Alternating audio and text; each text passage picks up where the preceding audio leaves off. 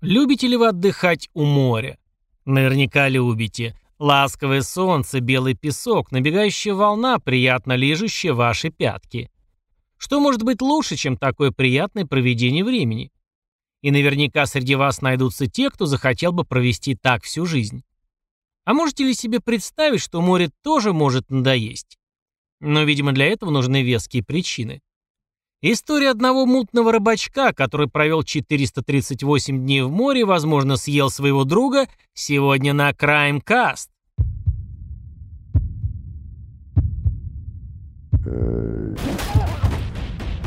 Краймкаст.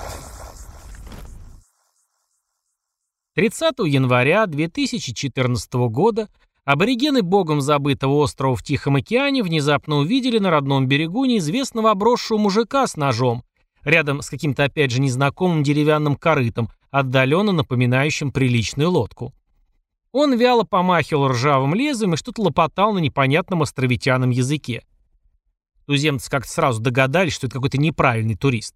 Собравшись всей своей островной деревней, они доступными жестами показали ему, что если этот подозрительный анонимус сейчас же не бросит свой нож, они обязательно отмудохают его своими прочными бамбуковыми палками. Это требование выглядело убедительно, и нездешний бородач его выполнил. На таких маленьких островах из развлечений, как сами понимаете, только шторм и кораблекрушение. Случаются они не так и часто, поэтому для аборигенов это происшествие стало чем-то вроде внезапно приехавшего шапито. Им стало жутко интересно, откуда взялся этот неведомый чужак, не знающий ни слова по-английски. Он все время бормотал «хасе, хасе, хасе», из чего автохтоны сделали несложный вывод, что для такого случая нужен переводчик с испанского. А где его взять на острове? Пока думали над этим, решили покормить загадочного страдальца. Он ел как не в себя, что тоже порадовало местных, которые не упускали возможности рассмотреть все как следует. Через некоторое время нашелся какой-то залетный турист, который слегка знал итальянский. Ну, не совсем то, что надо, но намного лучше, чем ничего. С некоторым трудом удалось выяснить, что этого загадочного пришельца зовут Хосе Алваренго. Ему 37 лет, и он вроде как рыбак. В прошлом году он вышел в море на этой самой лодочке с побережья родной Мексики, попал в шторм и 13 месяцев безвылазно болтался в океане. Выслушав эту ошеломительную историю, аборигены начали недоверчиво рассматривать глобус. По всем прикидкам, от той самой Мексики до их маленького острова было что-то около 10 тысяч километров. Посмотрев еще раз на совсем неизможденного Хосе, на его лодку и на глобус, туземцам показалось, что что-то тут не сходится, и Хосе как минимум врунишка, или того хуже. 13 месяцев, под палящим солнцем, без еды и воды, спрашивали трезвомыслящие аборигены. «Да, да, все так и было», — отвечал рыбачок, уплетая халявную еду. Я очень хорошо питался сочной рыбой, свежими черепахами и пролетающими птицами. Пил кровь черепах и дождевую воду. А когда надоело загорать под солнцем, отдыхал вот в этом удобном деревянном ящике для хранения рыбы на корме, говорил он. Островитяне опять задумчиво посмотрели на авантюриста Хосе и на календарь. Отсчитали 13 месяцев, немного подумали и отправили его в столицу Маршаловых островов. Ну а куда его еще девать? Приставили охрану. Очень уж вся эта история про морские приключения показалась им неправдоподобной. По приезду в большой город страдальца привезли к врачу. Посмотреть, пощупать, все как полагается. Доктор выявил обезвоживание, анемию, частичную потерю памяти, панический страх открытой воды, но ничего критичного в состоянии удивительного пациента не обнаружил. Кстати, лекарь тоже не впечатлился этой увлекательной историей про 13 месяцев водного пути. В его многолетней практике как раз уже был один похожий случай. Лет 10 назад к одному из островов прибило лодку с людьми, потерпевшими кораблекрушение. Они дрейфовали по океану почти полгода.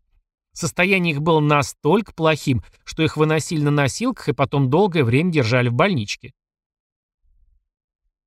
Эта история начала разрастаться. Они узнали журналисты. В прессе были разные мнения, в основном Хосе не верили. Но были заступники. Он ведь самый настоящий рыбак, говорили они. У него, наверное, спиннинг есть, или как он там эту рыбу ловил. Вроде как он с такими навыками должен был намного ловчее добывать себе еду, чем, например, те пострадавшие от кораблекрушения люди. Постепенно начала вырисовываться вся ситуация полностью. И она оказалась даже более интересной. Хосе оказался не совсем мексиканцем с интересной биографией. Человек непростой судьбы, как принято говорить. Он родом из Сальвадора. Уровень жизни у них там, как известно, так себе. Поэтому в 12-летнем возрасте Алваренго сбежал из своей нищей деревушки. Где родился, там и пригодился, пословица не про нашего Хосе. Зачем оставаться с родителями, когда можно отправиться в увлекательное путешествие по жизни с бандой малолетних преступников? Где его носило лет 10 неизвестно, но это точно не могли быть приличные места. К 25 годам он оказался в Мексике. Промышлял рыбной ловлей, вроде бы это у него получалось лучше всего. В целом был положительным парнем, по местным меркам. Даже самодельную местную текилу не пил с сельскими алкашами, наслаждался исключительно дарами природы, марихуаной и немного опиатами. И что интересно, звался он в Мексике вовсе не Хосе, а совершенно другим именем. В той сельской местности, где он обитал, похоже, никому не было интересно, что это за человек, если никто никогда не спросил его документов. Там он прожил более 10 лет. И вот однажды, протерев глаза после бурного вечера, Хосе засобирался на рыбалку. Обычно выходил он в море с напарником, но на днях тот был арестован за пьяный дебош и находился под надзором. Тогда на глаза Алваренге попался 15-летний пацан Иезекииль Кордоба. Парнишка выглядел довольно бодро, и Хосе предложил ему подработку. Тот, недолго думая, согласился. В субботу, в 11 часов утра 17 ноября 2012 года они отправились прямехонько в океан. С этого момента мальчонку больше никто не видел. Как развивались дальнейшие события, мы теперь знаем только со слов Хосе Алваренги. Он рассказал, что как только лодка отошла от берега примерно на 30 миль, погода резко изменилась. Начался сильный шторм. Мотор лодки не выдержал, сломался, она отдалась течению. А потом, если не углубляться, 13-месячный дрейф, и раз, он уже на острове посреди Тихого океана за 10 тысяч километров от Мексики. История начала получать широкую огласку. Выяснилось, что обратно в Мексику Хосе не попадет. Местные власти с запозданием поняли, что все эти годы там он находился нелегально. А еще к нему накопилось много вопросов от печальных родственников Иезекииля Кордобы, парнишки, о существовании которого смекалистый рыбачок долгое время умалчивал. «Тут такое дело», — сказал Алваренго. Мальчонка очень надеялся, что их быстро найдут. Ему не понравился суровый лодочный рацион, он не хотел есть сырую рыбу и черепах. У юноши начались приступы паники, видения, однажды он даже кидался в воду навстречу акулам. А Хосе вроде как оберегал его от всего. Но вот так и промучившись впроголодь в течение пары месяцев, Иезекииль окончательно загрустил и умер. Альваренго говорит, что держал его тело в лодке еще шесть дней в надежде на скорое спасение, потом выбросил за борт. Жару поддала вышедшая книга одного журналиста, которая была написана по откровениям Хосе и называлась «438 дней в море. Удивительная история о победе человека над стихией». Она мгновенно стала популярной и даже переведена на русский язык. Там писатель постарался упорядочить и проанализировать события и сверить их с фактами, которые были. Но у родителей Иезекииля Кордобы эта книга не вызвала восхищения. Они подали в суд на Хосе, обвиняя его в том, что он для того, чтобы выжить самому в сложной ситуации, просто съел их сына. Они считали, что у их парня была сильная воля к жизни, он бы не стал расклеиваться в такой ситуации. Следователи-эксперты также находили много несостыковок в рассказе Хосе. Они категорически отказывались верить в то, что он смог продержаться в океане такое долгое время.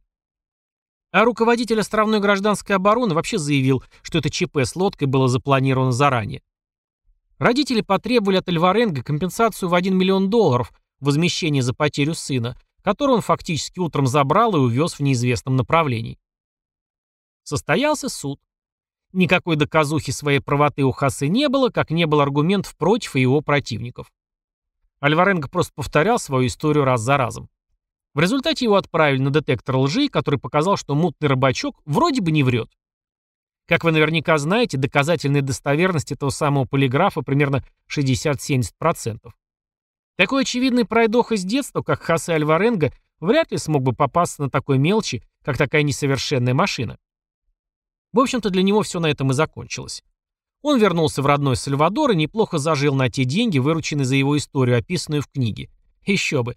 Там такие красивые рассказы на тему, как Хосе научился ловить рыбу руками, коптить мясо, добывать черепах и собирать дождевую воду. Ловил, опять же, исключительно руками птиц, ел их, а иногда приручал и даже учил их играть в футбол. Да, вы не ослышались. Дрессированные птицы играли в футбол. Узнав об этом, братья Запашные плакали три дня обнявшись. Наверное. Увлекательное чтиво о том, как продержаться в экстремальных ситуациях и невероятных морских приключениях. Было ли все это на самом деле, или ушлый журналюга сочинил героическую сказочку на тему выживания один на один с дикой природой, которую так любят современные люди? Действительно ли Иезекииль Кордоба умер своей смертью, находясь длительное время наедине с голодным человеком с весьма темной биографией?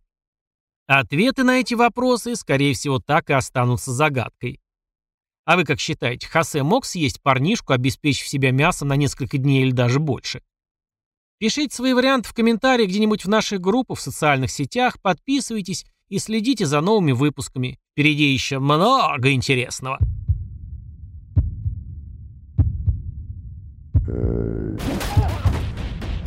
Краймкаст.